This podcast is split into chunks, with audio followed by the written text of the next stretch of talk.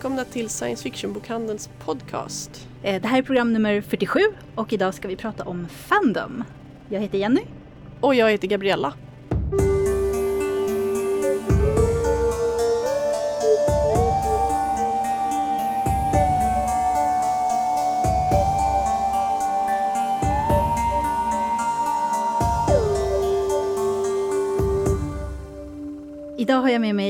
Cecilia och Klara ifrån Stockholmsbutiken som ska prata om Fandom med mig.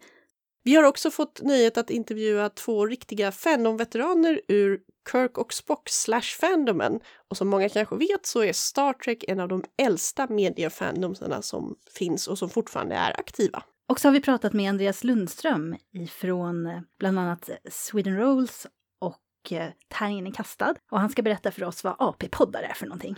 Så en liten inblick i olika typer att vara fan och göra fandom. Så idag kommer jag sitta här och prata med eh, Klara, hej! Hej. Och Cecilia, Hej. som också jobbar här på bokhandeln och har jobbat här i en massa år. Eh, och vi ska prata om Fandom helt enkelt. Och jag tänkte börja med det mest grundläggande då. Vad är Fandom? När är man i Fandom? Vad betyder Fandom? Kan ni svara på det nu? Absolut. Tio ord eller? Tio ord eller mindre. För, mig, för min del så har jag känt mig som att jag är i Fandom även när jag inte gör ett enda dugg annat än att typ läsa vad folk tycker om saker.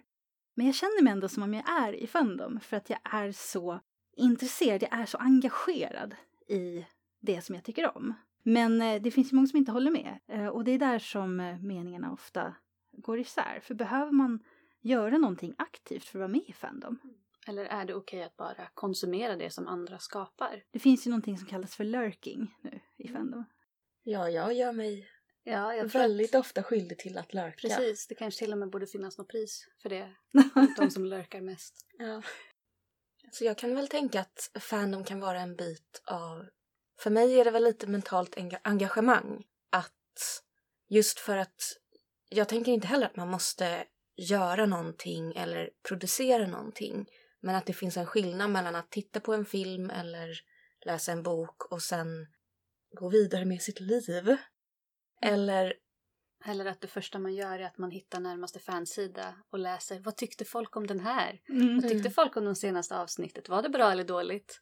Och sen kanske man håller med eller man kanske börjar diskutera själv. Jag, fun- jag funderar på om det kan vara samma, alltså om man ens behöver göra det. Kan man vara i Fandom utan att möta andra? Kan man, jag, jag kommer bara tänka på Merlin, jag var aldrig riktigt inne i det. Men min mormor, när det gick på SVT, följde varje avsnitt. Hon är inte en internetperson, hon, ehm, men hon ringde mig efter sista avsnittet av Merlin. För hon var så uppfylld av känslor och hon hade ringt sin väninna. De tittade båda på Merlin och följde det. Och de hade ringt varandra och pratat om det.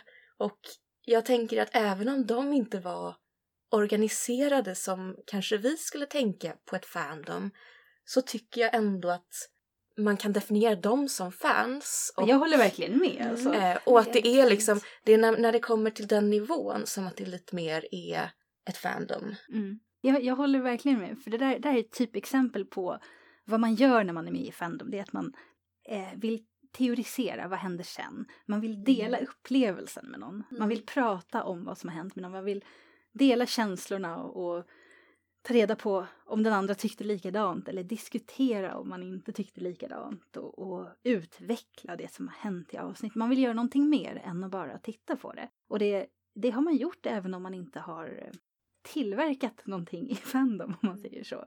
Men se, sina diskussioner är ju också någonting som man tillverkar. Om man tänker att det är någonting som man skriver på internet. Sen kommer ju andra personer kanske läsa det och hålla med eller spinna vidare på den diskussionen. Mm. Så att på något sätt så bara man skriver och diskuterar på internet så är ju det i sig ett, form av skapande. Att man Mm. fortsätter fandomet. Ja, jag håller med. Den, den biten är ju mycket av det som, det är liksom stoffet i Fandom väldigt mycket. Många tycker ju att Fandom är, framförallt nu för tiden, många tycker att Fandom är fanfiction. I de kretsar där jag håller till. Eh, och eh, jag håller inte med. Jag tycker att diskussionerna kanske till och med är det större större delen av det, om, de får, om den får ta plats. Även om fanfic också kan vara ett inlägg i diskussionen. Ja, men jag tänker att fanfics, det kan ju vara utifrån diskussioner som har skett. Det kan ju Mm. vara fanfiction som har kommit utifrån att någon, någon har gjort en tolkning på någonting som har hänt, en karaktärstolkning och sen skriver någonting att nu är min headcanon av den här karaktären och Ja, och du kanske kan definiera headcanon när du ändå tar upp det, för det här är ett, ganska, ett uttryck som återkommer väldigt mycket i Fandom nu för tiden. headcanon är, man skulle väl kanske kunna kalla det för, det är ingenting som är specifikt definierat i källmaterialet, alltså det som man brukar benämna som kanon, eh, utan då är det istället en som har konsumerat median.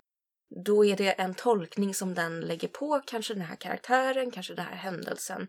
Det kan vara ganska vanligt om det är personer som har olika sexuella läggningar eller könsidentiteter som kanske kör, nu kör jag min head- headcanon på den här karaktären, att den här karaktären egentligen är trans eller den här karaktären har ADHD. Det är kanske inte någonting som definieras eller som utforskas i kanon. Men Men ibland... tanken är också att det ska inte motsäga kanon, eller hur? Nej. Det ska kunna platsa, liksom. man ska kunna kila in det i springorna i det som sägs i kanon. Så ett exempel kan ju vara Sherlock, BBCs senaste med Benedict Cumberbatch, där han inte har någon diagnos men det är många andra som har benämnt honom som Asperger eller autistisk eller på Mm. autistspektrat. För att då tar de sina argument utifrån vad som visas i serien. Precis, och konflikten handlar ju om då, det, det här är ju jättevanligt när det gäller just headcanon, att folk säger att ja, men jag har baserat mitt headcanon på det här och det här. Och motargumentet blir då, men de här sakerna säger inte det du tror att de säger. Mm. Och därav kan det ju bli såna enorma gräl i Fandom också. Som jag tycker är extremt roliga att läsa. Men eh, det kanske bara jag, jag blir inte så upprörd. Jag tycker mest att det är underhållande. Men där kan det ju också komma fram riktigt bra argument dessutom. Folk kan verkligen utveckla varför de tycker det de tycker. Men om vi ska prata om kanske motsatsen eh, mot att sitta hemma och göra Fandom så finns det ju mängder av människor som går på konvent. Många som organiseras runt om överallt nästan. Jag har ju själv mest gått på manga och anime-konvent. Men det är ju till exempel inte vad science fiction-fandom som vi som mest sysslar med eh, science fiction-litteratur, vad de menar med konvent. Eh, Det finns ju det här gigantiska Worldcon till exempel. Jag, jag har själv inte så stor erfarenhet från konvent. Det är väl snarare att jag har gått på mässor som har att göra med science fiction. Samma här. Och då är det väl lite, alltså, då är det ju ändå ett typ av fandom för då är det, då möts man ju över att alla tycker om de här science fiction sakerna. Ja, det är ju bara folk som vill engagera sig mer som går på de här konventen. Men det, det är också snarare den här delen av Fandom som eh, involverar sig i litteraturen eh, snarare än i, ja, i fanfiction. Om man nu inte ska räkna derivativ fiktion överhuvudtaget i fanfic som jag gör så borde ju alla Star Wars-böcker vara fanfiction till exempel. Ja, men jag tror att det är därför som Star Wars har blivit ett stort fandom. För att det finns så många officiella böcker som är en fortsättning och en utvidgning av den världen. Det är så mycket som har skrivits av så många olika personer. Och de hade ju mer eller mindre tur över att det här plötsligt blev publicerat som böcker istället för att bara vara någonting som fanns på internet. Det var något som, man, som dök upp i eh, butiker överallt. Och då fick det ju en annan legitimitet på något sätt och kunde spridas och bli ännu större än vad det var innan. Och sen har det ju påverkat. Jag tänker på tidigt så kom ju Timothy Zahn med Thrawn-trilogin som har kommit ut en ny version Mm. för att Thrawn som karaktär blev så otroligt populär bland fansen. Och i och med att Disney tog över Star Wars så var det ju väldigt många som var upprörda av att han inte längre är kanon. Och många andra aspekter av det som nu är Legends. Eh, Men kan det vara första steget att göra Fandom så pass eh, eh, känt bland den stora massan som, den, som det faktiskt är idag på många sätt? att läsa en publicerad bok känns ju för många helt annorlunda än att läsa fanfiction på nätet. Det ger lite mer legitimitet till Mm. det också. Ja.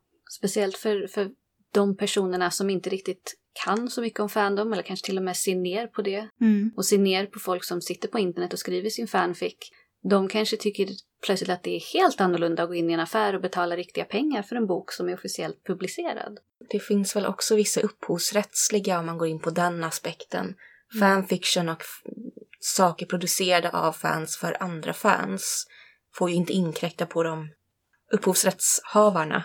Sen är det vissa författare som har varit väldigt anti att det har gjorts fanfiction och liknande på denna persons böcker.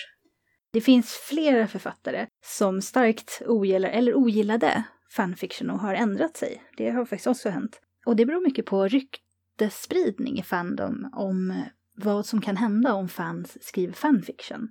Vissa författare har då blivit rädda för att de ska bli anklagade över att ha stulit idéer från fans. Nu har ju det aldrig hänt, så att eh, jag tror inte att det är så mycket att oroa sig för. Och om man tittar på den japanska fandomen där eh, fanfiction i eh, serieformat säljs på samma butiker där den officiella mangan säljs ofta, så har de nog inget att oroa sig för. De, de författarna säger ju fanfic, de kallar det för dojinshi. Det är en slags eh, fanzine med tecknade serier baserade på officiella tecknade serier då i Japan. Så det är på ett sätt som Blir reklam för dem. Ja. Och de har ju enorma konvent och mässor där, de, där, där såna här saker säljs. Helt eh, olagligt. Men det, det tillåts för att ingen ställer dem inför rätta. För att det är så otroligt bra reklam för originalserierna. För det håller folks intresse uppe för dem. En annan sak som jag tycker är väldigt kul, förstås, det är poddradio. Eh, och det gör man ju mycket i Fandom nu för tiden också. Jag vet inte om ni lyssnar på någon Fandom-podd? Jag har lyssnat på någon mest eh, för lite olika tv-serier. Ofta Mm. när, är, när det är en person som har sett serien som då har med sig en ny person som upplever den för första gången. Ja. Och så pratar de igenom ett avsnitt eller om det är en bok, ett kapitel. Och så får man se de två olika perspektiven. Sånt är ju jätteroligt. Det är ju det. Jag har eh, lyssnat lite på sånt vad gäller Harry Potter. Folk som läser. Antingen fans som går igenom kapitlerna eller läser för första gången. Förr gjordes det ju där mest i textform. Folk la upp det på sin blogg eller vad man nu hade. Går man ännu längre tillbaka så är det ju privata hemsidor eller mejlinglistor. Eller handskrivna brev eller dagböcker. Ja. Men eh, nu är det ju då podd som har blivit, som gäller på väldigt många olika områden. Och eh, det har ju också lett till att vissa poddpersonligheter har blivit extremt kända. Men eh, det här är ju en, en plattform som ger alla en chans nästan. Man behöver ju en viss utrustning, ska man inte sticka under stol med. Men den kan vara väldigt enkel, man kan komma väldigt långt med gratisprogram. Och eh, en enkel mikrofon som nästan vem som helst kan köpa. Någonting som har blivit populärt är ju också att eh, spela in sina rollspelssessioner. Jag lyssnar ju själv på en, alltså jag lys- lyssnar ju på en del radiodrama. Jag tycker ju väldigt mycket om eh, The Magnus Archives. Jag glömde för det i podden. Ja, den är jättebra. Ja, det är Varje torsdag morgon på Ja. väg till jobbet. Precis. Det går inte att spara den, man måste lyssna på en gång. Ja, det är ja, något av det bästa jag har, jag har lyssnat på, måste jag säga. Rekommenderas till alla som gillar, eh, ja vad ska man kalla det för? Det är ju en skräckpodd. Skräckantologi på ett visst sätt. Ja, med en genomgripande handling som blir tydlig efter ett tag. Och har liksom en, man får en större bild ju mer man lyssnar. Jag skulle inte kalla den för Lovecraftianskt, även om det är lite kosmisk skräck. Det är lite kosmiskt, det är lite övernaturligt på ett lite obehagligt sätt. Men inte nödvändigtvis så mycket galenskap som man kanske hittar i Lovecraft. Inte så mycket kanske djupt sinnessjukhet. Och genom dem så upptäckte jag också den här, de har någonting som kallas för Rusty Quill Gaming. Jag förstod inte riktigt vad det var först, men det är alltså en rollspelsgrupp som spelar rollspel och spelar in det och sen sänder det som podd och som ett, som ett drama. Och det här är någonting som har, blivit, som har blivit populärt nu och jag visste inte ens om det. För det är en bit av Fandom som jag har missat. Och det, det är så lätt, det finns så mycket olika Fandom-bitar. Eh, men eftersom jag inte vet så mycket om det så har vi bjudit in Andreas Lundström Ett annat sätt att göra Fandom är ju så kallade AP-podding eller actual play.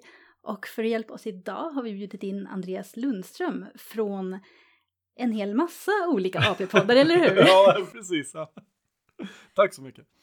Eh, ja, precis. Eh, jag började med Tärningen är kastad för ett drygt år sedan.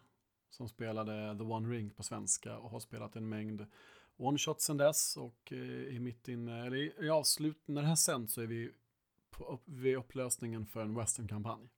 Och sen ska vi starta en längre kampanj till senare. Och sen har jag startat eh, två andra på engelska, en Dungeons and Dragons-podd som heter Dungeons and Dice Appointments och en som heter Sweden Rolls där jag spelleder fyra stycken skådisar på engelska. Oj, fullt upp alltså? Ja, verkligen. och du gör allt det här samtidigt? Eller det mesta? Ja, typ. Ja. Men vad är actual play? Det är alltså spela på riktigt? Typ. Ja, det är helt enkelt man, att man spelar in så som det låter när man spelar rollspel. Man spelar in ett, ett spelmöte och sen sänder man det som en podd. Jaha, ni har inget manus eller så i början? Nej, nej, alltså inte mer än att spelledaren har ju liksom äventyrsstrukturen planerad precis som en spelledare har vid ett, vid ett vanligt rollspelsmöte. Sen kan det ju vara väldigt olika hur pass mycket man redigerar, hur pass mycket man klipper. Jag menar vissa, vissa actual play-poddar, de redigerar väldigt mycket, lägger på mycket ljudeffekter, mycket musik.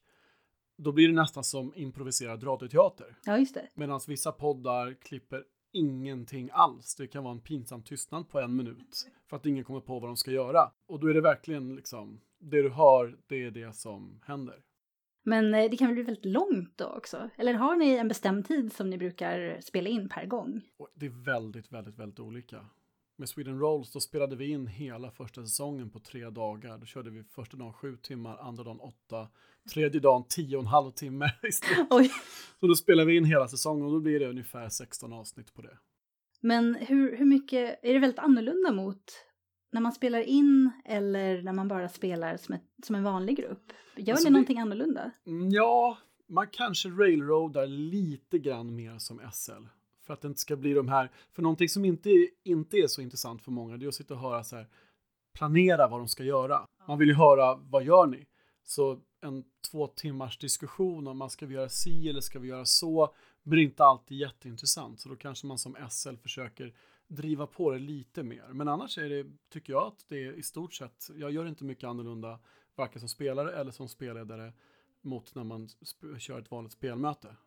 Men du har spelat in med skådespelare också, sa du? Mm. du har börjat ja, med det precis. nu? Ja, Sweden Rolls, det är fyra stycken skådespelare. Eh, två som är engelska som modersmål, en från Storbritannien och en från Amerika. Men de bor här i Sverige. Och då kör vi bara svenska rollspel som är utgivna på engelska. Men eh, blir det annorlunda då? När, man, när det är vana skådespelare som man spelar med? Blir det någon annan känsla eller? Mm, alltså de var ju dels, de har ju inte spelat rollspel förut. Men det som var häftigt var ju hur fort de kom in i liksom rollspelandet. Eller det var inte förvånande att de kom in i att gå in i en karaktär fort, för det är de ju proffs på.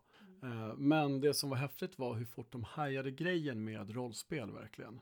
Det är väl lite som improvisationsteater, absolut, jag tänka mig. Absolut. Det är alltså, egentligen kan man ju nästan kalla actual play podcasting för improviserad radioteater. L lyssnar du själv på många rollspels Absolut, oh ja, oh ja, men det måste man göra för att hålla sig lite ajour, för att få inspiration och sådana saker. Så jag lyssnar både på svenska och amerikanska. Har du några favoriter? Oh, ja, alltså vill man ha humor och inte tycka att det är jätteproblematiskt om det blir lite fånigt ibland så är The Adventure Zone helt eh, överlägsen. De är ju fantastiskt bra. De kör ju Dungeons and Dragons, men de bryr sig inte så jättemycket om reglerna. Utan de tänker, ja men vi ska bara ha kul. Och de kan ja, klämma ur sig saker. Ja, men de ger jättemycket liksom, moderna eh, referenser. Till exempel om, om de säger så här, ja, this is gonna show on your quarterly review. Någonting som inte ah. såklart finns i Dungeons and Dragons, men som de tycker är en referens som funkar i den scenen och då liksom, då kör de på det. Finns det några rollspel som inte funkar som AP-podd? Eller några som funkar bättre än andra? Ja, jag, jag, ja det är ju såklart en smakfråga. Mm. Eh, jag tror att en lyssnare vill ju helst, är ju mest intresserad av att höra sitt eget favoritrollspel. Och då tror jag att man kan inte säga att det liksom allmängiltigt finns några som, som passar sämre eller bättre egentligen. För är du en person som spelar Dungeons and Dragons, då kommer du få ut mest av att lyssna på en podd som spelar det. Och gillar du att spela fria ligans spel, då kommer du gilla att lyssna på poddar som, som spelar de spelen. Det, det, det tror jag i alla fall. Sen personligen, om du frågar mig, så gillar jag regelsystem som är egentligen så minimalistiska som möjligt. Jag tror Powered by the Apocalypse, de spelen passar jättebra för podd. Den här fail forward-grejen funkar jättebra i poddsammanhang. För att det är spelarna mycket utrymme och... Precis, ja. Och det blir dråpliga situationer och det, det händer mycket. Annars är ju skräckspel väldigt populärt nu. Mycket Xulu-inspirerat, Mm. men inte bara annars. Eh, men skulle säga att, vad skulle du säga funkar bäst för kanske om man inte spelar så mycket rollspel? Kanske vill lyssna lite på några som spelar först innan man testar själv. Funkar Ja. det? Ja, men det tycker jag absolut. Vi har lyssnare som lyssnar på oss som eh, jag brukar rekommendera om en ny lyssnare ska lyssna på till exempel Tärningen kastad. Då brukar jag säga börja med en one shot så du inte liksom tänker att en hel kampanj, för då har man kanske också lite långsammare tempo i en kampanj. Mm. En one shot vet att du behöver bli klar på fyra timmar, så då, då händer det lite mer lite fortare. Och det är alltså en avslutad historia då? Precis, att man, då har man bara sett på ett spelmöte, spelat kanske 5-6 timmar, det har blivit kanske 4-5 timmar content. Så vi körde ju till exempel en one shot med Robert Jonsson och hans Bortom, som vi i Tärningen Kasta tycker är bland det bästa vi har gjort. Eh, Så den brukar jag rekommendera lyssnare som inte är rollspelare till exempel, att där kan ni börja. För det är lätt att ta till sig, vi spelar high school-ungdomar, det är halloween, eh, en, liksom, en, ett fest, en, en fest i ett gammalt övergivet hus. Så för en eh, icke-invigd rollspelare som ska lyssna så jag tror absolut skräck funkar, även sci-fi kanske. Är det svårt att göra såna här poddar? Ja, så vill man göra det bra så är det klart att då är det bra att man har spelare som är vana vid att ta initiativet, Mm. som är lite framåt. Eh, bra att ha en spelledare som kan hålla i tyglarna lite mer än man behöver vid ett vanligt spelmöte. En spelledare som såklart kan väva en intressant historia om man inte spelar ett köpt äventyr. Och tekniken är ju, nu när det finns så mycket poddar så har lyssnarna börjat bli lite mer kräsna med ljud och sånt, ljudkvalitet, att det ska vara, att det ska vara schysst ljud. Och framförallt exempel. om man ska sitta och lyssna ett tag så blir det väldigt jobbigt efter, om, om det låter väldigt skramligt eller mycket Ja. brus. Eller som till exempel när jag började lyssna på AP-poddar så då hade jag ett par hörlurar som inte var on-air. Och, och de släppte in ganska mycket ljud utifrån. Och var det så då att det var lå, lågt ljud, låg volym på podden. Då var det så att åkte jag bil eller var ute bland folk, ute på gatan, men jag cyklade. Då hörde jag inte, då kunde jag inte lyssna. Så det är värt någonting att försöka ta reda på den tekniska biten också. Ja, Läsa på lite absolut, grann. Absolut. Och är det så att någon lyssnare känner åh, jag vill starta en AP-podd eh, så kan man kontakta ja, till exempel mig, Andreas Lundström. Så eh, ska jag guida dig till en Facebookgrupp som vi har för svenska rollspelspoddare. Ja, det vi- kan jag ju säga på en Vi gång. har en egen liten community på Facebook. Ja, ja, ja, vi kommer länka i eh, våran info till programmet. Perfekt. Nej men som sagt, alltså vill man, alla kan ju starta en podd. Det är bara att, köpa en, till exempel en Zoom-mic, ställa mitt på bordet, köra ett spelmöte, spela in. Det är ju en kostnad på, om man splittar det på en spelgrupp på fem pers så kanske man behöver lägga då, jag vet inte vad det är, 200 spänn var bara. Det kan det kanske vara värt, bara för att testa på. Innan man liksom ger sig hän och, och ska starta en podd och, och öppna konto hos en host och sådana här saker. Att man liksom, man, man kan testa med en vanlig mick bara, testa att spela in, hur känns det här? Var det någonting som var roligt? Är det någonting som är bra nog att släppa? Man behöver inte vara så avancerad med studior, studio och sådär i början. Jag har hört många som har börjat spela in i en under ett täcke för att dämpa ljudet. Ja, under köksbordet med lite kuddar runt omkring. Absolut. Jag, Kanske lite obekvämt. jag kör med alla mina poddar, så vi, vi kör inte i studio, utan vi kör hemma hos någon och så hänger vi upp en massa teck, alla tecken och filtar och kuddar som finns i hela lägenheten hänger vi upp på ställningar runt omkring för att försöka fixa så bra ljuddämpning som möjligt. Så det går med mycket fantasi att göra, att göra bra grejer. Man måste inte vara i studio. Vad tycker du själv är roligast att spela?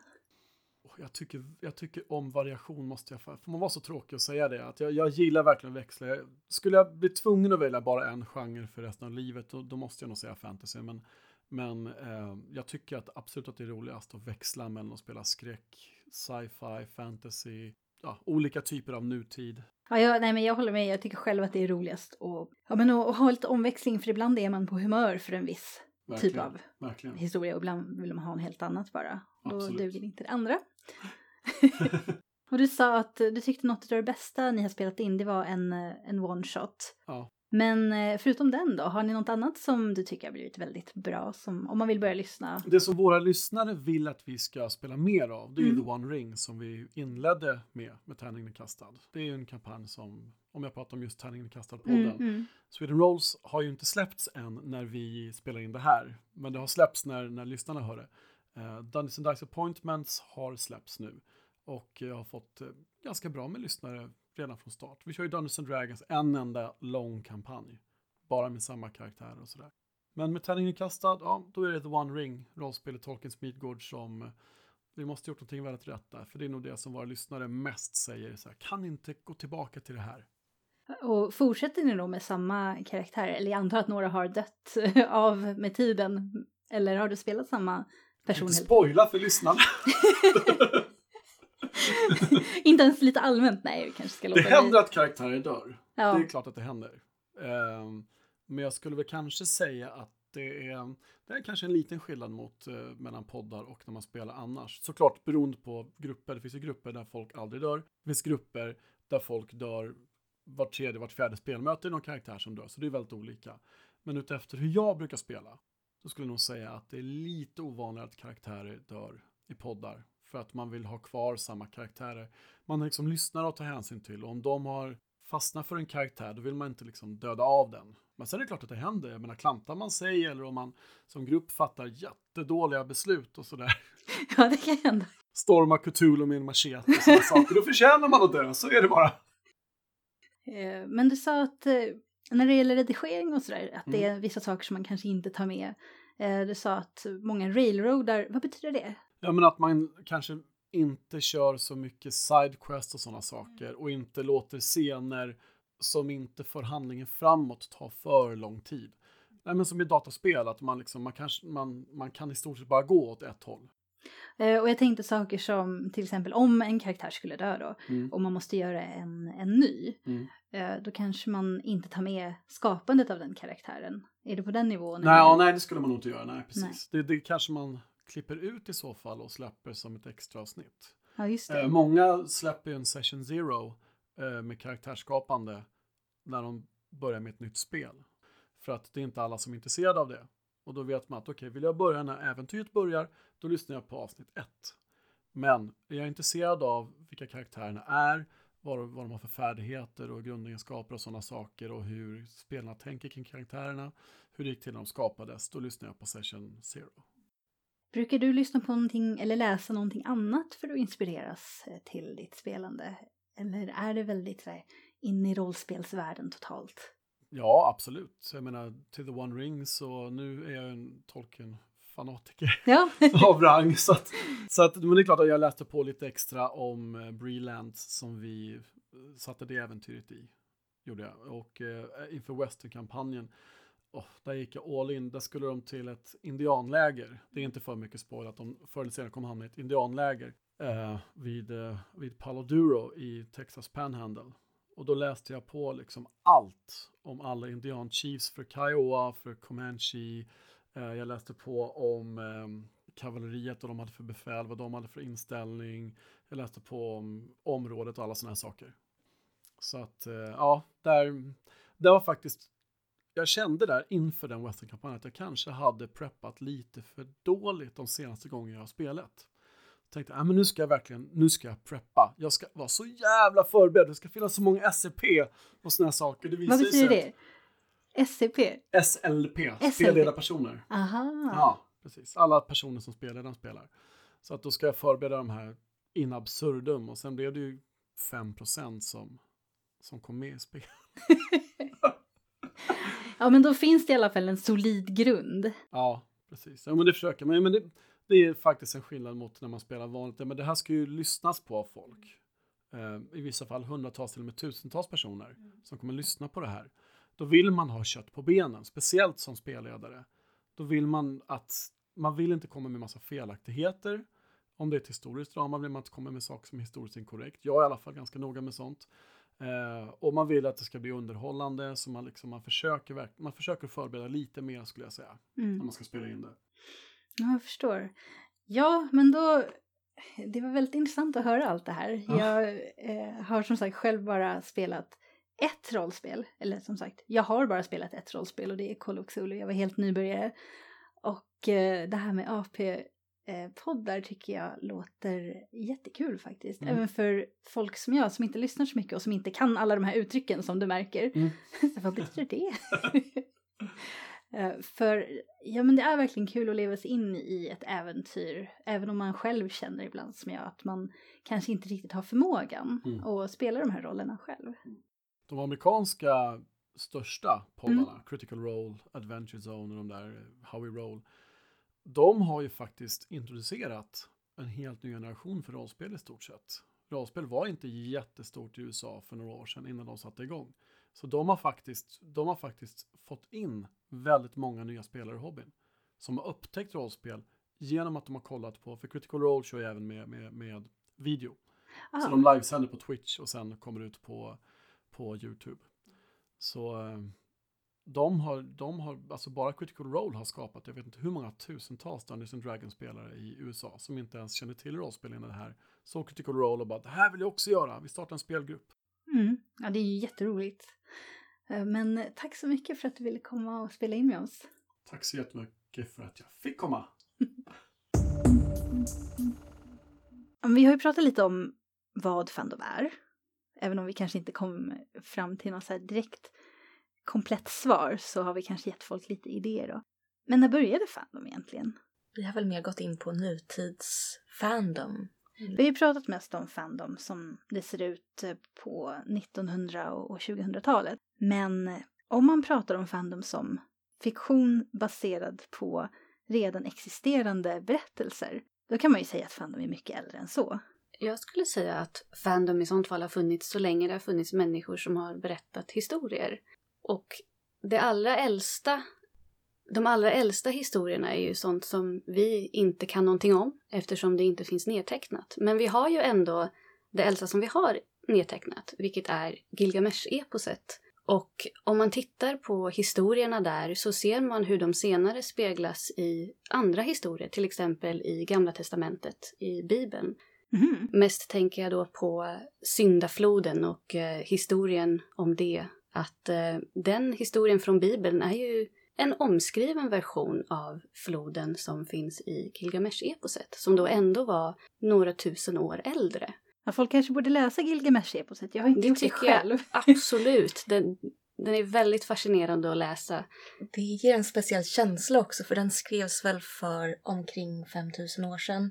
Eh, vi har inte hela Gilgamesh-eposet kvar eftersom det är kilskrift från gamla Mesopotamien och en del av de här lertavlorna har inte återfunnits i komplett skick. För de Här. flesta känner nog till att ja, det finns och det är gammalt. Och där tar typ kunskapen slut. Om man ska prata nörderi och sånt där så har jag en viss fäbless för nörderi om antiken. Sam här. Och eh, jag tycker just det, är- det är väldigt roligt att se hur man berättar saker och hur vad som är viktigt, att det är någonting som ändå återgår. Och en del dumma skämt. För det finns också med eftersom det är någonting som människor har läst och uppskattat. Så finns det fåniga skämt som fortfarande vi kan läsa fast det skrevs och de berättades för 5000 år sedan. Ja, precis. Jag har ju eh, hört åsikten att upphovsrätten har bidragit till att eh, förstöra livskraften i det mänskliga berättandet. Jag, är, jag håller själv inte till 100% med om det, men alltså det, det var ju gängse norm innan upphovsrätten att berätta samma historia i olika versioner hela tiden. Ja, Det ser man ju när det kommer till folktro också. Det finns väldigt många olika personer och grupper som har försökt göra någon sorts sammanställning och kategorisera folktro och folksagor. Och eh, i nästan alla de fallen så har resultatet blivit att ja, det finns ungefär tio stycken olika historier som återkommer igen och igen och igen. Inte fler alltså? Ja, det beror väl på vem man frågar. Om man frågar Joseph Campbell så blir det väl att det finns en enda Ja, historia. Sen finns ju de som... eh, Är det hjältens resa det? Ja, eh, eller det är Hero with a thousand faces. Jag har inte läst den på svenska så jag vet inte vad den heter. Men det är en direktöversättning. eh, Hjälten med tusen ansikten, Ah. har jag för mig. För jag vet, jo den här hjältens resa vet jag att han intervjuades om och den intervjun gjorde, gjordes för väldigt länge sedan men Mm. den finns inspelad på Youtube så man kan titta på den om man är intresserad av honom.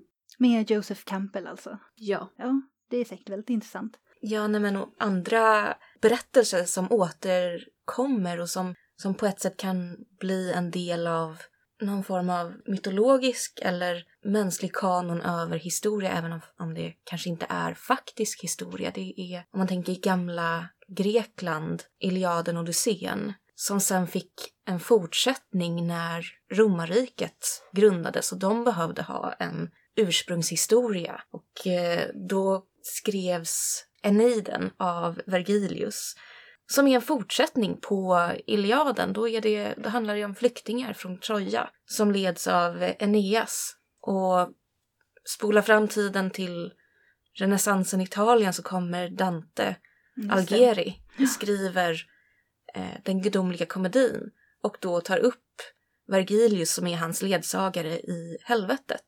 Där kan vi ju också ta upp kanske det här begreppet fanon eh, som dyker upp i eh, modern fandom väldigt mycket.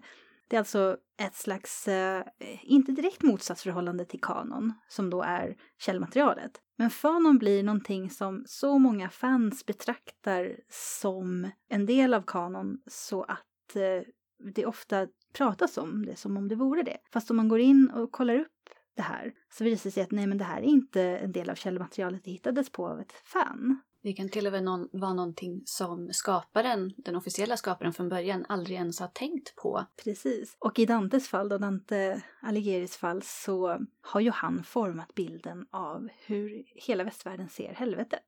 Väldigt mycket av det som många som inte kanske kan jättemycket om Bibeln, inklusive jag själv, jag har inte läst den och eh, är inte så superbra på bibelberättelser. Men man har ju intryck av att helvetet och djävulen beskrivs på ett visst sätt. Men extremt mycket av det här kommer ju från Dante. Och det roliga är ju att Dante också tog upp sina politiska motståndare i, i den gudomliga komedin och lät dem pinas på olika sätt i, eh, i helvetet. Ja, förstås. Ehm, så det, det är ju en liten Bashing fick helt enkelt. bashing fick, precis. Mm, han var först. Inget nytt under solen. Men det visar ju verkligen på, på lite av det meningslösa också. Försöka komma fram till vem var helt först med det här. Det behöver inte betyda att det som var först var bäst heller. Eller den bästa tolkningen av en historia. Eh, jag kan ju tycka i vissa fall, och nu pratar jag om modern fandom, att eh, fans kan utveckla åtminstone delar utav källmaterialet på ett bättre sätt än vad författaren själv har gjort. Oftast är det kanske delar av källmaterialet som författaren inte brydde sig så mycket om. dock. Ja, eller bara att ge en större roll till en mindre karaktär som man själv tyckte var väldigt fascinerande men som man kanske inte tyckte att eh, skaparen från början gav tillräckligt mycket plats. Mm, det är ju väldigt vanligt. Det sägs ju att, att fandom skapas utifrån obesvarade frågor. Och det hör väl lite ihop med det vi pratade om, att man bygger på med sina teorier och så får man headcanons och så skapas fanons som är, kan man säga att det är flera fans gemensamma head, headcanon som har bildat fanons. Ja, jo men så är det väl. Det, det tror jag man skulle kunna säga. Om man går ännu lite längre fram i tiden så har vi ju Shakespeare som också är ett känt exempel på en författare som använde redan existerande historier för att utveckla dem på ett sätt som har blivit odödligt. Ja, verkligen. Speciellt Hamlet. Det kan man ju tycka att oj, det är ju det mest kända Shakespeare-verket. Det är ju så originellt. Men det är ju baserat på en annan historia som hette Amlet faktiskt. Eh, Den utspelade sig ju också i Danmark och den var skriven av en då eh, medeltida författare som heter lustigt nog Saxo Grammaticus. Jaha. Eh, Det var ett väldigt fint namn på den tiden. Så han har med den här historien om Hamlet i eh, en av sina texter som är en lång samling böcker om historien om Danmark och det danska folket. Och den historien är väldigt kort och inte alls lika engagerad och skriven bra som Shakespeares historia är. Så den var ju inte lika känd men den fanns ju tillgänglig att läsa. Mm. för då de som kunde läsa i England när Shakespeare levde. Och det här är ju ingenting som gör Shakespeares berättelse mindre, förminskar den på något sätt, tycker inte jag. Utan det visar bara på att eh, inställningen till berättelser har växlat väldigt mycket genom åren. Och inställningen till att använda källmaterial på olika sätt. Men när det gäller upphovsrätten så har jag ju eh, jag kommer framförallt ihåg jag läste eh, ett par böcker av författaren Karina Burman, som också är historiker. Hon har skrivit eh, detektivromaner som utspelar sig bland annat i 1700-talets London och Rom. Det är en svensk författarinna som åker ut i världen och, och med sin sällskapsdam upplever olika saker. De är väldigt underhållande tyckte jag. Och förstås eh, så stämmer ju alla historiska detaljer. Men eftersom hon är författare så tas det också upp i de här böckerna hur upphovsrätten funkade på 1700-talet. Eh, och det visar sig att då, de hade ju redan då stora problem med piratkopiering. Det började ju i och med boktryckarkonsten Ja. kom. Och eh, den, den hade ju redan funnits eh, åtminstone hundra år vid det laget då, så det här är väl ett problem som växte fram. Och det som hände då var ju att eh, folk skrev egna böcker och låtsades att det var författaren som hade skrivit dem. Det var ju inte fanfiction utan det var ju ren Alltså de gav ut en helt annan bok men satte hennes namn på den som om det var hon som hade skrivit den för att tjäna pengar på det.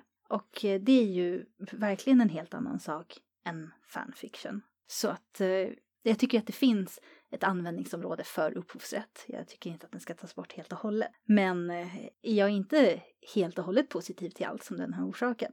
Om man tänker på hur rätten ser ut i Sverige och Europa nu så finns det två olika aspekter av upphovsrätten. Det finns dels den ekonomiska rätten som ger förfoganderätt över verken och så vidare. Men sen finns det också den ideella rätten, vilket är att en författare, regissörs ursprungliga verk inte får hanteras ovarsamt på något sätt. Ett exempel finns från ett rättsfall där det var en film som hade visats på kanal 4 där de hade klippt lite olyckligt mitt för reklam mitt i scen.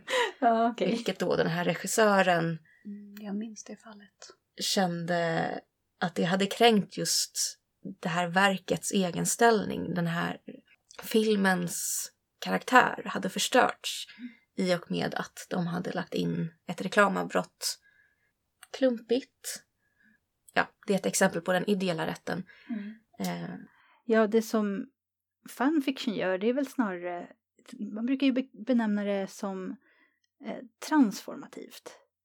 Det vill säga att man försöker ju inte kopiera originalet för man vill ju göra någonting annat. Man vill ju skriva en eh, annan berättelse än originalet. Oavsett liksom om det är en fortsättning eller en scen som utspelar sig emellan två scener i källmaterialet. Eller någonting som utspelar sig innan till exempel. Men det är inte källmaterialet, det är liksom inte en kopia. Eh, och det, vad jag förstår så är det ju rättsligt lite grumligt hur mycket man får och inte får göra här. Men de flesta idag är ju helt överens om att man inte ska tjäna pengar på det i alla fall. Men som sagt, i och med upphovsrätten så börjar ju fandom, fanfiction framförallt i den form som vi känner till den, uppstå. Fortsättning på berättelser. Eh, en av de tidigaste kända fandom som organiserade sig på ett liknande sätt var ju Jane Austens fans till exempel. Och jag tror att vi alla har någon gång hört talas om eh, hur fans av eh, Sherlock Holmes eh, betedde sig på olika sätt. En del av historierna är säkert överdrivna. Men när Sherlock Holmes dog, inom citattecken, i Reichenbach-fallet, Då, då protesterade fansen. De bara nej. han är inte död. Och det ledde ju faktiskt till att Doyle själv skrev en berättelse när han kom tillbaka. Och de driver ju ganska mycket med det i nya Sherlock-serien. När de ska avslöja hur han klarade sig efter det här fallet. De gör ju aldrig det, de skämtar ju bara om det. Även det som kallas den, den sanna lösningen. Äh, tolkar jag det som i alla fall, är fortfarande ett skämt. För att det fanns in, egentligen inget sätt för honom att klara sig. Det är liksom ett metaskämt. Kanske inte alla tyckte det var så roligt, men jag tyckte det var väldigt underhållande. Eh, En hänvisning till liksom hur, hur, eh, till gamla Sherlock Holmes helt enkelt. Och hur eh, den här lösningen egentligen inte är någon lösning. Nej. Utan det är bara, nej vi låtsas att det gick att lösa och så skriver en fortsättning. sen skulle jag vilja säga att den allra, en av de allra kändaste fandoms som finns är ju Star Trek. Både genom sina konvent, folk som engagerar sig väldigt mycket i serien. Det finns väldigt många böcker skrivna som är officiellt utgivna men som är liksom baserade på serien. Själva begreppet trekkie eh, för ett fan av Star Trek. Och det är också uppkomsten till det som kallas för slash-fandom. Det är absolut inte första gången som berättelser baserade på ett annat källmaterial har parat ihop två personer av manligt kön för att uttrycka sig extremt omständligt. Men det är första gången som det gavs ett namn. Jag kan flika in också att slash, det är när man parar ihop två personer av samma kön helt enkelt. Ibland kallar man, om det är kvinnor så kallar man det för fem slash. Och själva att man säger slash är väl för att man tar namnet på den ena karaktären snedstreck eller då slash namnet på den andra karaktären. Precis. Det var ju en sån enorm fandom, de hade ju sina konvent. Där då, Slash-fansen var ju inte särskilt väl sedda, utan det var ju någonting man fick göra lite i skymundan. Originalserien gick ju mellan 67 och 69, sen började filmerna komma på 70-talet. Och eh, den här lite i skymundan-fandom, slash-fandom, växte ju fram på den tiden och gav ut sina fanzin där de publicerade sin fanfic. Och det fanns ju andra fanzin också som var, det var inte tillåtet då för det sågs ju som, ja men omoraliskt. Men på många ställen var ju förhållanden, alltså samkönade förhållanden var ju förbjudna enligt lag. Förbjudna eller sågs som en sjukdom. Ja. Mm. Eh, Och det här är ju inte så länge sedan och när man tittar på Fandom idag så är det ju så svårt att föreställa sig. Men vi har ju haft tur nog att eh, få åka på ett eh, konvent i England, jag och Gabby, där vi fick prata med fans som faktiskt var med på den här tiden. Så jag tänkte vi skulle lyssna lite på dem nu innan vi pratar vidare. We're here on site in the UK to interview Chrissy Hornby, who has uh, been in Star Trek fandom for, well, how long? I have been in Star Trek fandom for a very long time. I've been in Star Trek fandom since 1972 when I found Star Trek as a teenager and fell in love with Spock. But I didn't find Slash fandom until 1982 and I found um, small little adverts for KS scenes and I read the premise and everything fell into place for me. I realised it's what I'd been seeing without being able without being able to articulate it myself. And from then on, I spent a small fortune on getting Star Trek KS zines from America and some from Britain, but there weren't that many. It took a long time, it was very slow, but it was wonderful. In case anyone is listening to this doesn't know, what is a zine in this context? Okay, a zine was a collection of fan written stories put together so it looked like a magazine. It might also have art and poetry, and some of them have very high production standards. And you found adverts for these I did. in the magazines for fans? Yes, More they- mainstream magazines? Or... No, they weren't really mainstream magazines. They were um, fan clubs. So they were run by fans and they put out a newsletter perhaps six times a year. The adverts for the fan clubs, they were in the mainstream magazines. And then in their in those fan written letters, which were very good, lots of news in them about Star Trek, the actors, what was happening in the Star Trek world, letters from other other fans, book reviews. At the back, there will be little advert- adverts, people selling souvenirs, people selling fanzines, and that's where I first found them. And some of the best friends that I've made have been through Star Trek and especially slash fandom. So I have old friends that have been there for a long time with me, and we've sort of gone through fandom together. Do you see uh, influence from classic writers or from writers who started out about the same time as you did in modern KS fandom?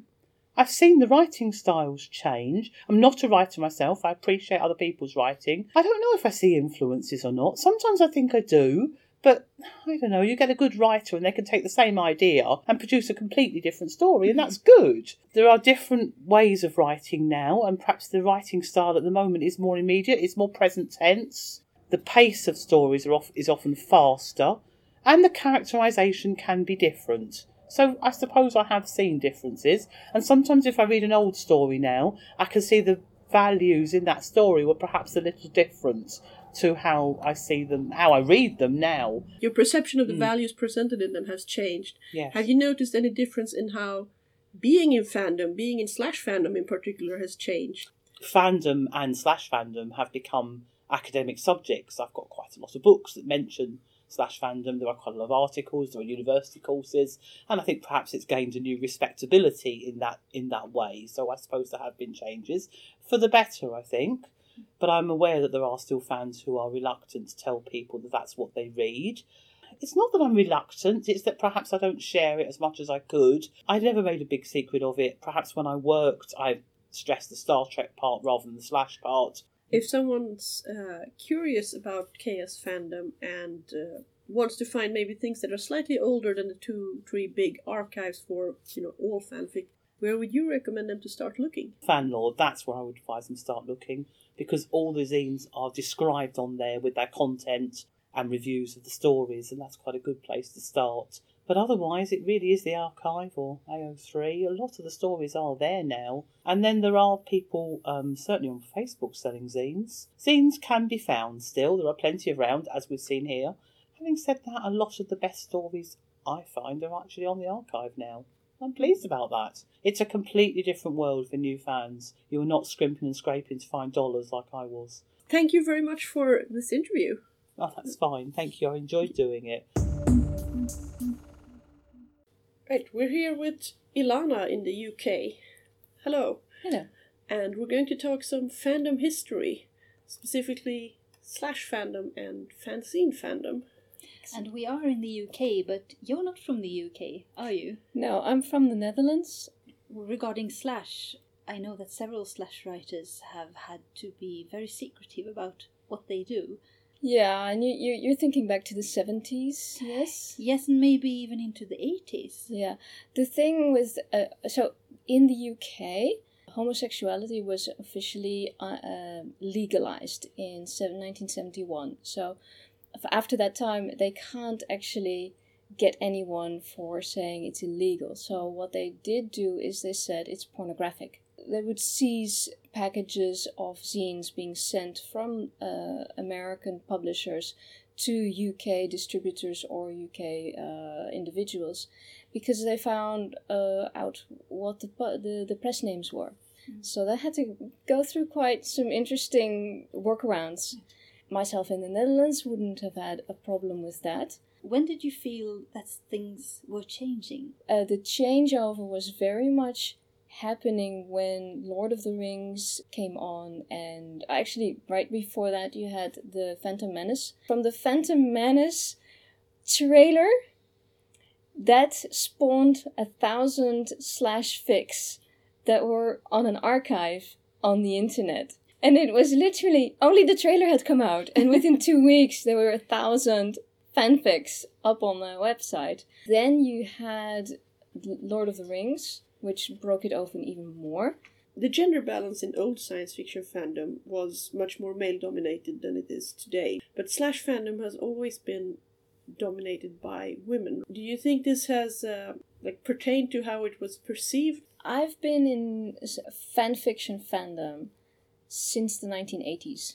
So the the whole concept of oh somebody writes fan fiction went from huh to you don't do that kind of thing if you're a respectable person to oh you're one of those. And now it's oh cool. So that's pretty much the last four decades. Slash fandom ao3 has uh, statistics. They have determined that uh, the writers on AO3 are 97% women. So you could pretty much safely say that fanfiction writers are women uh, on AO3. If one's curious about the world of fanfiction and shipping, where would you recommend people to start looking? We'll decide on what fandom. So if you have your favorite fandom, then I would start googling it and Google the names of the characters that you like. Now, if you want to read, then Archive of Our Own is the way to go. Fanfiction.net is an uh, older system and you can probably find stuff there, but it is much more cumbersome to use than Archive of Our Own. Archive of Our Own is being run by something called the Organization for Transformative Works. And their mission is to make transformative works available to uh, everyone, just like internet makes knowledge available. Wikipedia makes knowledge available to everyone. thank you very much for taking time for the interview. Yes, thank you so much. You're welcome. Det finns ju väldigt många olika sätt att närma sig Fandom och vara i Fandom som vi har sagt. Men när det gäller oss själva då, vi kanske ska prata lite om hur vi har deltagit i Fandom och hur vi upptäckte Fandom. Jag vet att när jag var liten så, jag tror att första fanficken jag läste var någonting på Sailor Moon för att Sailor Moon gick på tv när jag var liten. Nej, det har jag hört från många. Eh, men det, var, det blev aldrig någonting väldigt djupt och allvarligt utan jag skulle väl säga att när jag kom in i Fandom så var det Harry Potter. Eftersom jag är del av den generationen som växte upp tillsammans med Harry Potter. Och, Men det där är ju jättevanligt faktiskt. Jag har hört många, även många som har varit i Fandom väldigt länge, var också i Harry Potter-fandom. Harry Mm. Potter-fandom var en sån här enorm mega-fandom som bara svalt liksom folk från alla möjliga fandoms. det blev ju en väldigt stor upplevelse då just eftersom det var den här väntan på att nästa bok ska komma. Och det var ett analyserande, det var ett läsa om de tidigare böckerna för att komma åt vad, vad kan hända i nästa bok. Och läste man då- också på engelska så fick man ett litet försprång för de som bara läste de översatta.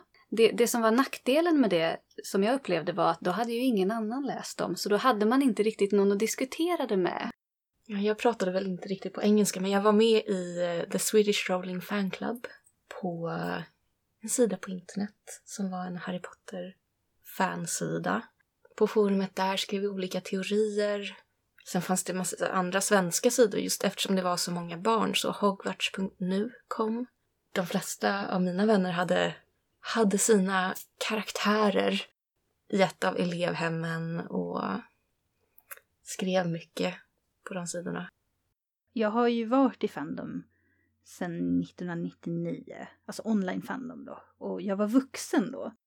Så att jag har inte växt upp med något av det här utan jag kom ju in i det som en vuxen med ganska, jag var 2021, så jag var inte jättegammal men Jag kom in i Fandom egentligen när jag var barn. Jag har inte haft jättestor... Jag har inte varit med jättemycket i Fandom eh, på något så här skapande sätt så, utan jag har mera varit med i diskussioner och eh, mycket saker online och sådär. Läst, lurkat ganska ordentligt till och det från. brukar ju börja med det att man vill ta reda på mer saker om det man har. Ja, man vill också veta lite grann eh, vad folk tycker och tänker om någonting som man själv kanske har starka känslor för. Så jag tror att mitt första egentliga fandom när det kommer till internet, det var ju Pokémon. Ja. Jag började ju spela Pokémon när det kom i Sverige och eh, det var ju redan stort då. Mm. Eh, Även om jag inte var särskilt intresserad av den själva Men vad var det anime-serien. ungefär? Det var... Det var 99 kom spelen i Europa. Ah. Så det var då som jag började spela och ganska fort så hittade man ju vissa kända sidor på internet. Vissa av dem som fortfarande finns och som är väldigt stora. Som har forum. Och där var det mycket diskussioner, mycket information. Man kunde få reda på saker som eh, man kanske inte visste om spelen. Folk som kunde prata japanska och alla såna andra magiska saker. och det blev ju lite att man läste lite fanfic och eh, tänkte sig, ja men om jag var ett barn i Pokémon-världen, vilka Pokémon skulle jag ha då? Vad Mm. skulle jag gå för, på för äventyr? Vilken stad skulle jag bo i? Och det var ju historier som jag, jag och mina kompisar hittade på väldigt, väldigt mycket. Det skrevs ju aldrig ner, vi, vi skrev aldrig det på internet eller så, utan det var bara sånt man gjorde på skolgården under rasterna. Och sen så, ungefär runt den här tiden så kom ju Harry Potter. Det blev ju väldigt mycket mellan böckerna, att man pratade och diskuterade och tänkte om, om jag gick på Hogwarts, vilket skulle mitt favoritämne vara?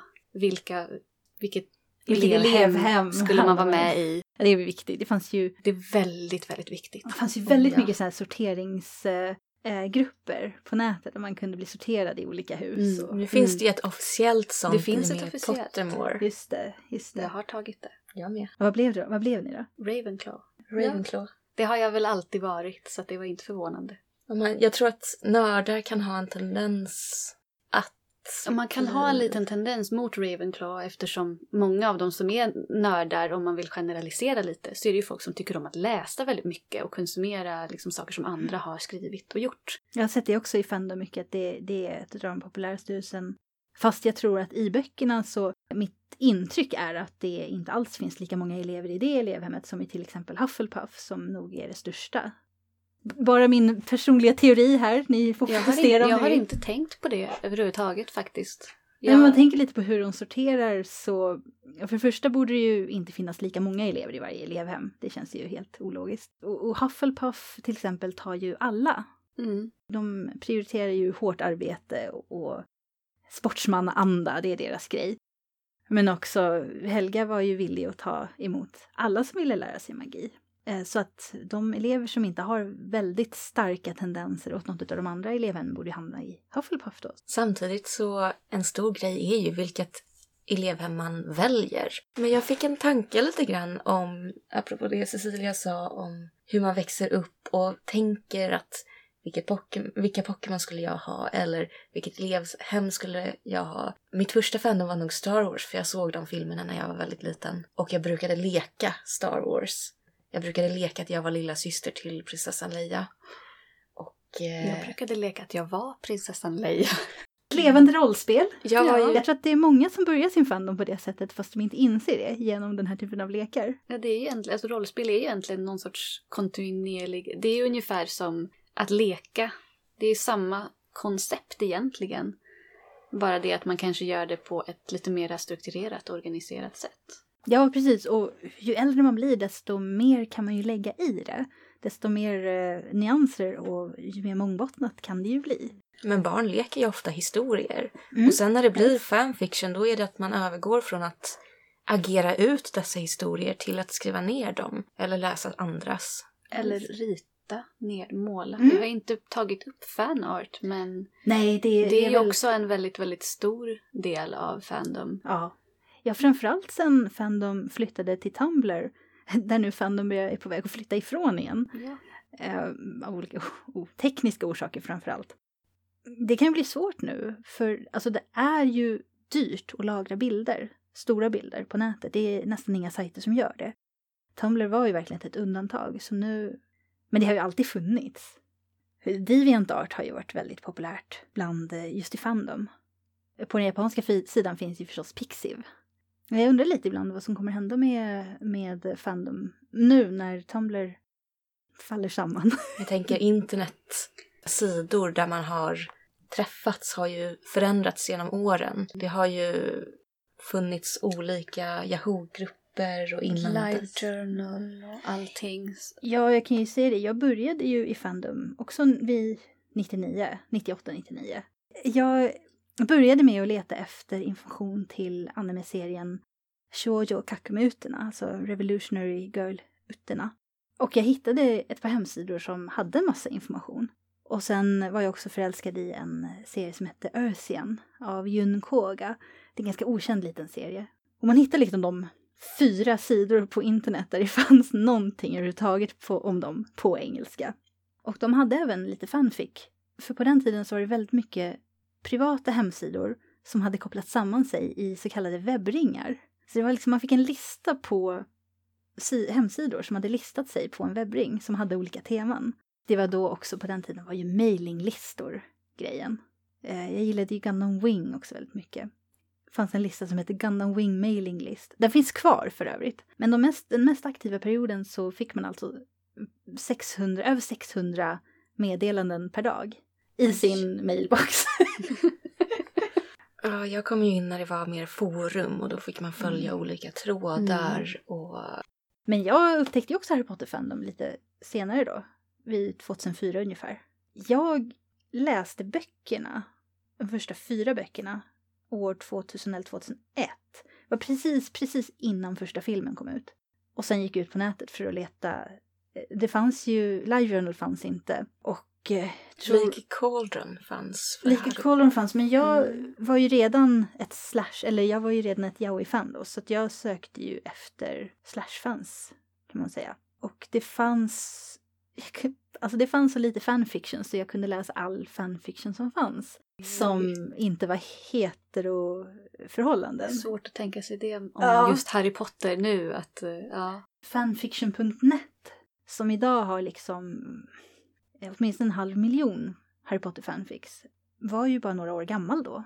Det fanns inte när jag började i Fandom. Slut på 90-talet, så någon, någonstans 99.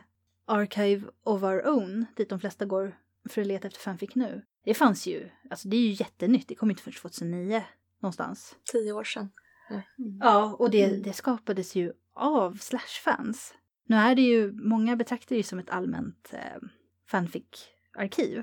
Men eh, det, framförallt i början så var det ju nästan bara Slash-fanfic på grund utav då att författarna som startade det och som skrev koden och allt det där och som drog likasinnade fans till sig var ju Slash-fans. Den, vad är den största, den största fanfic-sajten som finns idag? Det är, tror jag, Wattpad. Och jag har aldrig varit inne på den ens en gång. För att, Inte jag jag förstår, heller, men visst är det den som är väldigt mycket One Direction fanfiction? Mm. Alltså det är ju det är så lustigt för att eh, One Direction fanfic med liksom en person i One Direction och läsaren då, den kvinnliga läsaren, är den största fanfic-kategorin som finns. Och jag har aldrig läst en sån för att det är liksom inte min grej. Jag är inte intresserad av varken bandet eller av den typen av fanfic. Så att eh, jag kan liksom befinna mig i min lilla fan, fandombubbla och inte se andra delar av fandom knappt alls. Men det, det gör det ju svårt också. Nu, Tumblr centraliserade ju fandom väldigt mycket. Det var, förut var ju fandom väldigt mycket mer fragmenterat. Och de olika, framförallt på mailinglist-tiden, men också på i, liksom under den tiden när LiveJournal var som mest populär. För då, då länkade man ju ofta till andra med samma intressen och man samlades i communities där man också kunde banna folk som försökte ställa till problem. Stor fördel. Jag tror att det är en alldeles speciell typ av känsla när det är en, eh, ett källmaterial som man vill skriva fanfic om. Jag vet att vi har sagt det att det finns mycket mer i fandom än bara fanfiction. Eller fanart också. Jag borde egentligen inkludera fanart med fanfiction för det är lika, lite samma typ av yttringar. Men det här, det här behovet av att skriva vidare, att eh, bygga på det som man har läst. Man vill fylla i alla hål som man tycker finns. Ja, Det kan vara sånt som utspelar sig innan eller efter eller under tiden fast en annan karaktärsperspektiv. jag tror att det var därför så många blev upprörda på Harry Potters böckernas epilog. Just för att det blev svårare att Mm. bygga vidare på vad händer efter dem. Utan Ja, för det var inte så här, ja men nu är boken slut och sen kan vi föreställa oss vad som ska hända. Nej, nej, hon bokade in de nästkommande 19 åren. Då måste man ju få in, man måste skriva en fanfic då som kommer till samma slut. Om den utspelar sig under de här 19 åren så måste de Precis. ändå hamna på samma ställe i slutet. Och det gör ju att det blir begränsat Mm. på ett helt annat sätt. Då har det ju kommit en, en speciell term som heter epilog. What epilog? Där böckerna slutar Utan epilogen. utan epilogen och sen bygger fansen vidare på det. Det var allt för det här programmet. Vi hörs igen nästa gång. Tack för oss.